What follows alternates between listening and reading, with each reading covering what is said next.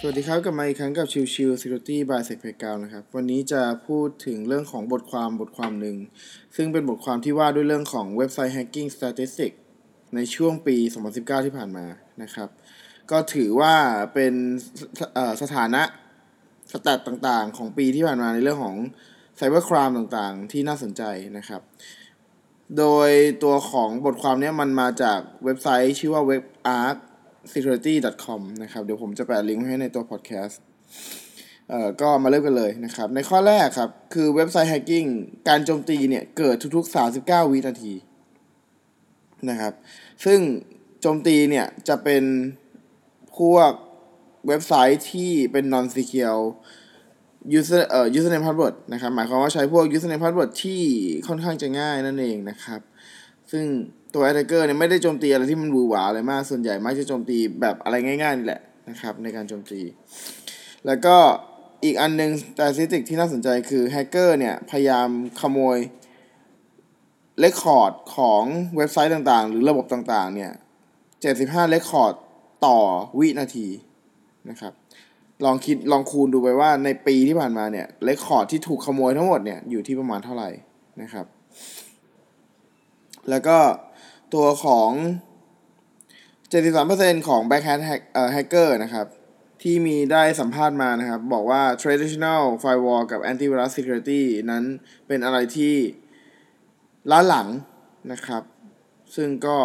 แล้วแต่มุมมองนะครับ ก็คือจริงๆเราต้องบอกว่า antivirus ณปัจจุบันตอนนี้ก็มีการพัฒนามากขึ้นเรื่อยๆ แต่ก็ยังมีส่วนที่เป็นช่องโหว่ให้สามารถหลบเลี่ยงได้อยู่นะครับ สถิติอีกอย่างหนึ่งที่น่าสนใจก็คือตัว hacker นะครับ create ตัว malware ใหม่ทุกเอ่อทุกๆวันวันละประมาณ 3 0 0แสนกว่าตัวนะครับ ซึ่งเป็นการเก็บสถิติจากพวกตัวของ back market ต่างๆด้วยนะครับ เป็นมีบทความนะครับ แล้วก็อีกอันนึงที่น่าสนใจก็คือตัวของเว็บไซต์นะครับ ถูกแฮ็กประมาณ 30,000 เว็บไซต์ต่อวันนะครับ ก็เป็นสถิติที่น่าสนใจเช่นกันอพอมาดูในเรื่องของตัว well known vulnerability ใน component นะครับ ก็จะเป็น WordPress นะครับ WordPress เนี่ย มีผู้ใช้งานอยู่ที่ประมาณ 35%ของเว็บไซต์ทั้งหมด แล้วประเด็นคือตัวของ WordPress เองเนี่ย มีplugin ต่างๆ อยู่ที่ประมาณ 54,971 plugin นะครับ แต่แน่นอนว่าไอ้57เอ่อ54,971 plugin เนี่ย มันไม่ได้ถูก support อยู่ตลอด มัน มีการถูกพัฒนาแล้วก็ไม่ได้ถูกใช้งานอยู่เสมอๆนะครับ ซึ่งส่วนใหญ่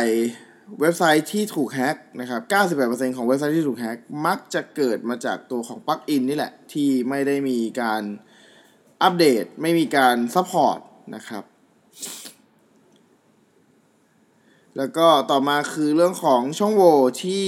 จะเจอมากที่สุดของ Researcher นะครับ ก็คือ Cross Site Script นะครับ ก็เป็นถือว่าเป็นช่องโหว่ยอดนิยมนะครับ